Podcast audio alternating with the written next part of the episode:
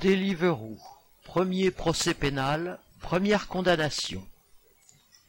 Mardi 19 avril, le tribunal judiciaire de Paris a condamné Deliveroo France à une amende de 375 000 euros, le maximum prévu, pour travail dissimulé.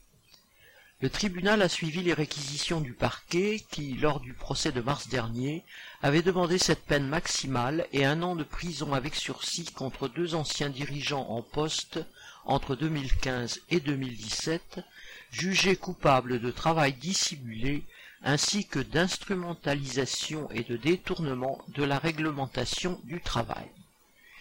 Un troisième cadre, jugé coupable de complicité de travail dissimulé, écope de quatre mois de prison avec sursis et dix mille euros d'amende. L'enseigne doit aussi verser cinquante mille euros de dommages et intérêts pour préjudice moral aux cinq syndicats partis civils. La décision de justice sera affichée devant les locaux de Deliveroo pendant un mois. Mais Deliveroo a déjà fait appel.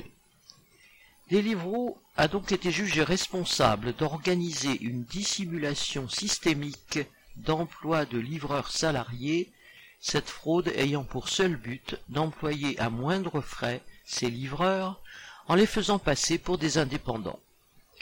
Mais le sort des coursiers de Deliveroo ou d'autres plateformes est loin d'être tranché.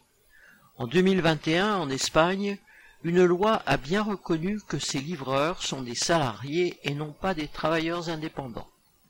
Le 6 avril dernier, un jugement analogue est intervenu en Italie. Mais dans ce dernier pays, il est encore possible de faire appel à des prestataires occasionnels si leur gain ne dépasse pas les 5000 euros annuels, ce qui laisse quelque latitude aux dirigeants des plateformes de contourner la loi.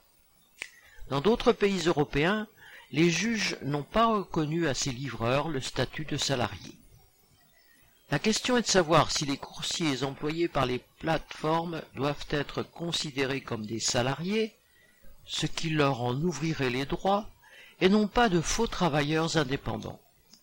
Le jugement qui vient d'être rendu en France concernant Deliveroo marquera peut-être une étape, mais la lutte est loin d'être finie. Jacques Fontenoy